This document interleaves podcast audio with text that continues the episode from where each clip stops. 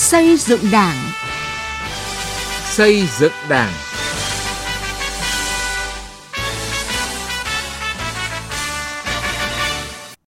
Kính chào quý vị và các bạn. Chương trình xây dựng Đảng hôm nay có những nội dung sau. Quy định 96 của Bộ Chính trị về việc lấy phiếu tín nhiệm.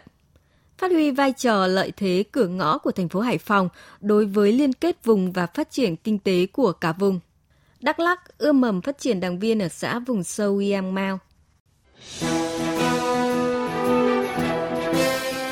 Từ nghị quyết đến cuộc sống.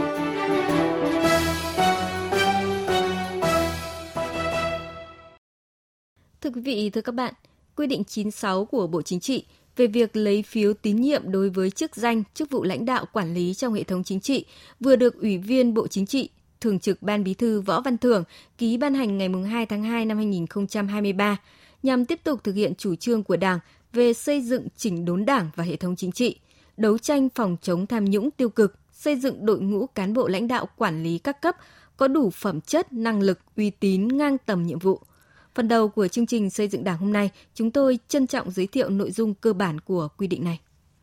Theo quy định 96, phạm vi đối tượng lấy phiếu tín nhiệm và thành phần ghi phiếu tín nhiệm cụ thể như sau là cán bộ giữ chức danh, chức vụ lãnh đạo quản lý của các tổ chức, cơ quan đơn vị trong hệ thống chính trị, từ trung ương đến cấp có đơn vị trực thuộc. Cán bộ đã có thông báo nghỉ công tác chờ nghỉ hưu hoặc được bổ nhiệm, bầu cử trong năm lấy phiếu thì không thực hiện lấy phiếu tín nhiệm – thành phần ghi phiếu tín nhiệm được quy định cụ thể đối với từng chức danh chức vụ lãnh đạo quản lý trong hệ thống chính trị. Hội nghị lấy phiếu tín nhiệm chỉ được tiến hành khi có ít nhất 2 phần 3 số người được triệu tập có mặt.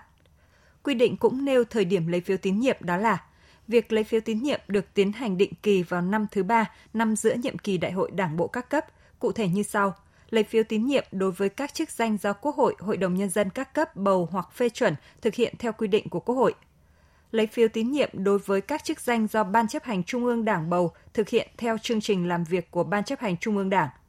Lấy phiếu tín nhiệm đối với các chức danh lãnh đạo cấp ủy địa phương tiến hành sau khi lấy phiếu tín nhiệm đối với các chức danh do Hội đồng Nhân dân các cấp bầu. Lấy phiếu tín nhiệm đối với các chức danh chức vụ lãnh đạo quản lý khác tiến hành sau sơ kết 6 tháng đầu năm của năm thứ ba giữa nhiệm kỳ đại hội đảng bộ các cấp quy định nêu rõ hai tiêu chí lấy phiếu tín nhiệm là phẩm chất chính trị, đạo đức, lối sống, ý thức tổ chức kỷ luật, kết quả thực hiện chức trách, nhiệm vụ được giao tính từ đầu nhiệm kỳ đến thời điểm lấy phiếu. Ngoài lập trường quan điểm bản lĩnh chính trị trong thực hiện chủ trương đường lối của Đảng, chính sách pháp luật của nhà nước, giữ gìn phẩm chất chính trị, đạo đức lối sống, tinh thần trách nhiệm trong công việc, quy định còn xét đến tiêu chí là kết quả lãnh đạo chỉ đạo thực hiện chủ trương của Đảng về đấu tranh phòng chống tham nhũng tiêu cực, những điều đảng viên không được làm và trách nhiệm nêu gương. Sự gương mẫu của bản thân và vợ, chồng, con trong việc chấp hành chính sách pháp luật của nhà nước. Việc thường xuyên giữ mối liên hệ với cấp ủy nơi cư trú. Kết quả lãnh đạo tham mưu tổ chức thực hiện chủ trương đường lối của Đảng, chính sách pháp luật của nhà nước trong lĩnh vực phạm vi phụ trách tính năng động, đổi mới, sáng tạo, quyết đoán, dám nghĩ, dám làm, dám chịu trách nhiệm trong thực hiện nhiệm vụ được giao. Quy định nêu rõ, kết quả lấy phiếu tín nhiệm phải báo cáo cấp có thẩm quyền quản lý cán bộ và được công khai theo quy định. Những cán bộ có tín nhiệm thấp phải kịp thời xem xét đưa ra khỏi quy hoạch, cho từ chức, miễn nhiệm hoặc bố trí công tác khác thấp hơn chức vụ đang đảm nhiệm mà không chờ hết nhiệm kỳ, hết thời hạn bổ nhiệm nghiêm cấm và xử lý nghiêm hành vi vi phạm làm sai lệch mức độ tín nhiệm hoặc lợi dụng lấy phiếu tín nhiệm để làm giảm uy tín của người khác, gây chia rẽ, mất đoàn kết nội bộ. Việc lấy phiếu tín nhiệm góp phần đánh giá uy tín và kết quả thực hiện chức trách nhiệm vụ được giao của cán bộ, giúp cán bộ tự soi, tự sửa, tiếp tục phấn đấu rèn luyện trong công tác, là cơ sở quan trọng để cấp ủy, tổ chức đảng, đào tạo, bồi dưỡng, bố trí sử dụng cán bộ, nâng cao hiệu quả công tác lãnh đạo, quản lý, giám sát cán bộ.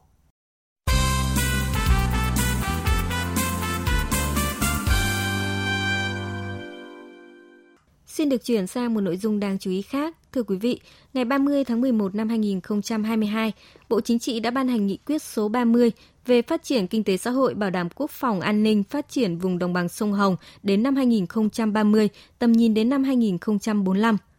Với thành phố Hải Phòng, nghị quyết sẽ tạo cơ hội phát triển lớn đồng thời cũng đặt ra không ít thách thức, đòi hỏi sự cố gắng của cả hệ thống chính trị trong triển khai thực hiện –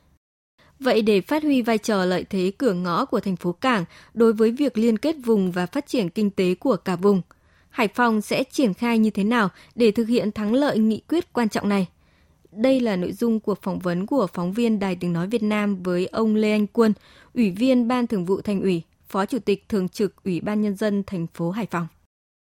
Thưa ông, nghị quyết 30 của Bộ Chính trị đang mở ra cơ hội phát triển cho khu vực đồng bằng sông Hồng. Với riêng thành phố Hải Phòng thì những cơ hội đó là gì ạ? Trong nghị quyết số 30 thì cũng đã xác định một trong những cái hạn chế yếu kém trong ờ, phát triển vùng đó là liên kết vùng chậm được đổi mới, thiếu cơ chế chính sách gắn kết giữa mục tiêu phát triển của địa phương với mục tiêu chung của vùng. Sự hợp tác liên kết giữa các địa phương trong vùng còn mang tính đơn lẻ, chưa khai thác, phát huy được hết tiềm năng, thế mạnh của từng địa phương. Các hoạt động hợp tác chưa đa dạng, chủ yếu là trao đổi thông tin, kinh nghiệm và hợp tác song phương, thiếu cái hợp tác ờ, đa phương của vùng. Nguồn lực để đầu tư cho các dự án liên kết vùng thì còn hạn chế. Việc sử dụng ngân sách địa phương để đầu tư các dự án kết nối vùng gặp nhiều khó khăn do chưa phù hợp với các quy định của luật ngân sách nhà nước. Hải Phòng thì là địa phương đã khởi xướng nhiều cái nội dung hợp tác ký kết phát triển kinh tế xã hội vùng. Thành phố cũng đã có những chương trình hợp tác với Hà Nội, Quảng Ninh, Thái Bình, Hải Dương. Đồng thời cũng đã chủ động đề xuất và đầu tư ngân sách thành phố để thực hiện nhiều công trình hạ tầng kết nối, nhất là các dự án hạ tầng giao thông liên vùng như cầu Quang Thanh, cầu Dinh kết nối với Hải Dương, cầu sông Hóa kết nối với Thái Bình và đang tích cực phối hợp với Quảng Ninh, Thái Bình xây dựng cầu Bến Rừng, cầu Lại Xuân và tuyến đường bộ ven biển đoạn qua thành phố Hải Phòng và 9 km trên ờ, địa bàn tỉnh Thái Bình. Tuy nhiên thì quá trình triển khai thực hiện cũng gặp nhiều khó khăn do vướng mắc về các cơ chế phân cấp, cơ chế đầu tư, các công trình giao thông đường thủy nội địa, đường sắt thì chưa được quan tâm đúng mức nên hiệu quả phát triển vùng liên kết vùng nó còn hạn chế. Cùng với những cơ hội đang đặt ra, ờ, theo ông, để thực hiện thắng lợi nghị quyết 30 của Bộ Chính trị, với riêng thành phố Cảng còn những khó khăn vướng mắc nào ạ? Nghị quyết số 30 của Bộ Chính trị thì cũng đã xác định các nhiệm vụ giải pháp nhằm mục tiêu thứ nhất là phát triển thành phố Hải Phòng trở thành trung tâm logistics quốc tế hiện đại, thứ hai là xây dựng khu vực Hải Phòng, Quảng Ninh trở thành trung tâm kinh tế biển hiện đại mang tầm quốc tế hàng đầu ở Đông Nam Á là cửa ngõ động lực phát triển của vùng. Từ đó thì thành phố Hải Phòng cũng đã và đang quyết tâm phấn đấu vươn lên mạnh mẽ, khẳng định vai trò cửa ngõ ra biển lớn của quốc gia, là trung tâm kinh tế biển công nghiệp hiện đại của cả nước, phấn đấu xây dựng và phát triển thành phố không chỉ là một cực phát triển quan trọng trong tam giác phát triển Hà Nội, Hải Phòng, Quảng Ninh, mà còn là động lực phát triển của vùng Bắc Bộ và của cả nước. Để đạt được mục tiêu trên, chúng tôi cũng kính đề nghị Trung ương cần có cơ chế chính sách đặc thù cho các địa phương trong vùng, cụ thể như là cần sớm đầu tư tuyến đường sắt Duyên Hải, Quảng Ninh, Hải Phòng, Thái Bình, Ninh Bình, đầu tư xây dựng tuyến đường sắt tốc độ cao Lào Cai, Hà Nội, Hải Phòng ra cảng cửa ngõ quốc tế Lạch Huyện, nghiên cứu triển khai các mô hình cơ quan quản lý cảng biển phù hợp và thống nhất, phân định rõ vai trò, trách nhiệm giữa cơ quan trung ương, chính quyền địa phương, doanh nghiệp trong việc quy hoạch, đầu tư xây dựng và quản lý khai thác cảng biển. Sớm nghiên cứu xây dựng hoàn thiện thể chế, tổ chức bộ máy và đầu tư nguồn lực để tăng cường liên kết phát triển vùng, tạo thành cái động lực tăng trưởng. Sớm hoàn thiện các cái quy hoạch vùng để định hướng cho các địa phương, đặc biệt là cần có cơ chế chính sách phù hợp với các địa phương, giữ vai trò là đầu tàu Vậy thì Hải Phòng đã có những cái định hướng như thế nào để từng bước khắc phục những khó khăn, đặc biệt là nắm bắt, biến những cơ hội thành động lực, nguồn lực để đưa thành phố ngày càng phát triển ạ? Nghị quyết 30 của Bộ Chính trị về phát triển vùng đồng bằng sông Hồng sẽ là căn cứ pháp lý chính trị quan trọng, là cơ sở để Hải Phòng xây dựng định hướng mang tính chiến lược dài hạn để phát triển thành phố trong không gian chung của vùng đồng bằng sông Hồng và cả nước. Đồng thời, đây cũng là cơ hội để thành phố khai thác, phát huy mạnh mẽ những tiềm năng, lợi thế, kêu gọi và thu hút các nhà đầu tư lớn đến với Hải Phòng, tạo điều kiện cho thành phố phát triển nhanh, bứt phá trong thời gian tới. Ở nghị quyết 30 của Bộ Chính trị đã xác định phát triển vùng đồng bằng sông Hồng trở thành trung tâm dịch vụ hiện đại của khu vực Đông Nam Á, trong đó thành phố Hải Phòng trở thành trung tâm logistics quốc tế hiện đại. Đây cũng chính là một trong những cái mục tiêu được đề ra tại nghị quyết Đại hội Đảng bộ thành phố lần thứ 16 nhiệm kỳ 2020-2025. À, đến nay đã qua hơn 2 năm thực hiện nghị quyết 16. Vậy thì Hải Phòng đã hiện thực hóa được mục tiêu này như thế nào ạ? Trong 2 năm vừa qua thì tăng trưởng trong lĩnh vực dịch vụ logistics trên địa bàn thành phố bình quân đạt khoảng ờ, trên 20% một năm và đóng góp vào khoảng từ 13 đến 15% trong GDP của thành phố. Ờ, sản lượng hàng hóa qua cảng thì có xu hướng tăng trưởng ngày một mạnh hơn hệ thống hạ tầng cảng biển, giao thông kết nối thì được đầu tư nâng cấp theo hướng đồng bộ hiện đại, phù hợp với xu hướng phát triển ở khu vực và quốc tế.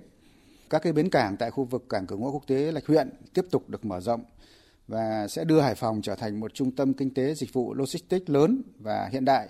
là trọng điểm kinh tế biển của cả nước. Tuy nhiên thì hoạt động logistics tại Hải Phòng vẫn còn nhiều hạn chế, chưa đáp ứng được nhu cầu phát triển, nhất là các loại hình phương thức vận tải thì chưa thực sự đồng bộ, năng lực cạnh tranh của các doanh nghiệp thì còn hạn chế, quy mô thì còn khá là nhỏ lẻ. Để triển khai thực hiện thành công được các nghị quyết của Bộ Chính trị, Hải Phòng đặt ra một số nhiệm vụ giải pháp trọng tâm để đẩy mạnh phát triển dịch vụ logistics trên địa bàn thành phố trong thời gian tới như sau. Thứ nhất là đẩy mạnh cải cách hành chính, thực hiện chuyển đổi số trong lĩnh vực cảng biển và logistics. Thứ hai là tăng cường thu hút đầu tư, xúc tiến thương mại, hình thành các cái chuỗi dịch vụ logistics chuyên sâu, có giá trị gia tăng cao và liên kết vùng. Thứ ba là quy hoạch và xây dựng các cái khu logistics tập trung có quy mô lớn gắn với hệ thống cảng biển, các cái khu công nghiệp và khu kinh tế của thành phố. Thứ tư là huy động và sử dụng hiệu quả các nguồn lực đầu tư xây dựng các cái công trình hạ tầng giao thông trọng điểm có tính kết nối liên vùng. Xin trân trọng cảm ơn ông.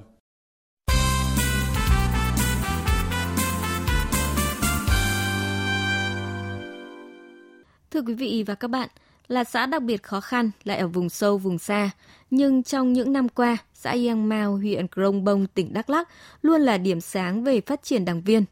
Có được kết quả đó cùng với sự quyết tâm của Đảng bộ, phải kể đến những nỗ lực ươm mầm của người đứng đầu trong việc phát hiện bồi dưỡng lực lượng quần chúng ưu tú. Họt xíu phóng viên Đài tiếng nói Việt Nam thường trú Tây Nguyên có bài đề cập.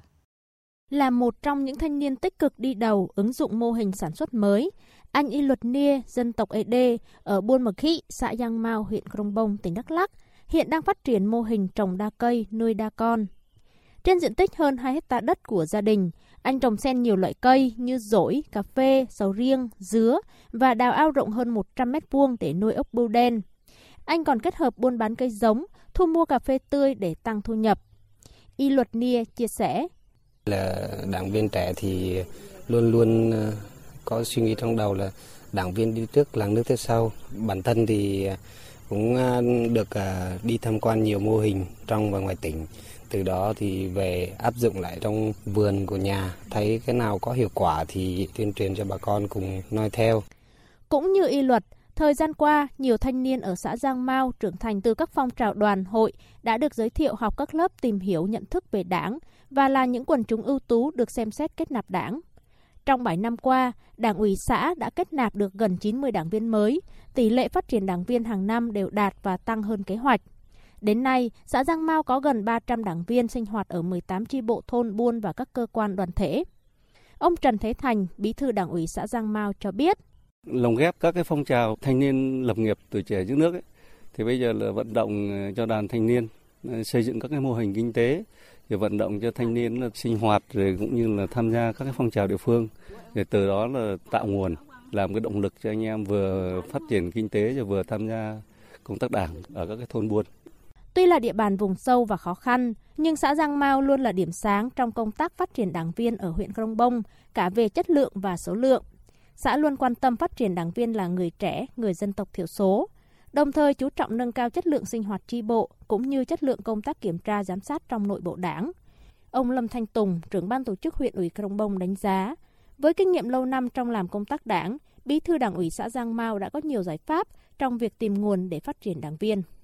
Xã Giang Mao cũng là một địa bàn vùng sâu vùng xa, có đông đồng bào dân tộc thiểu số. Công tác phát triển đảng viên trong ờ, những năm qua thì gặp cái khó khăn, vướng mắt. Tuy nhiên với ờ, cái sự ờ, quyết tâm của cá nhân đồng chí Thành và của tập thể ban chấp hành đảng bộ thì trong những năm qua ờ, đảng bộ xã đã luôn làm tốt công tác phát triển đảng viên, nhất là từ quần chúng là người đồng bào dân tộc thiểu số. Kết quả này đã góp phần rất quan trọng giúp cho đảng bộ của huyện hoàn thành công tác phát triển đảng viên, đặc biệt là trong cái vùng đồng bào dân tộc thiểu số quan tâm sâu sát, đồng hành với các phong trào và trực tiếp gắn bó với người dân đã giúp các tri bộ, đảng bộ ở xã Giang Mao kịp thời phát hiện, bồi dưỡng quần chúng ưu tú để kết nạp vào đảng, nâng cao đội ngũ đảng viên tại địa phương. Khi đứng vào hàng ngũ của đảng, mỗi đảng viên luôn nêu cao tinh thần vượt khó để phát triển kinh tế, tiên phong trong các hoạt động của thôn buôn, nêu cao tinh thần gương mẫu trong xây dựng nông thôn mới, góp phần xây dựng buôn làng ngày càng phát triển. Quý vị và các bạn thân mến, chương trình xây dựng Đảng hôm nay xin dừng tại đây. Chương trình do biên tập viên Quang Chính biên soạn. Xin chào và hẹn gặp lại quý vị trong các chương trình sau.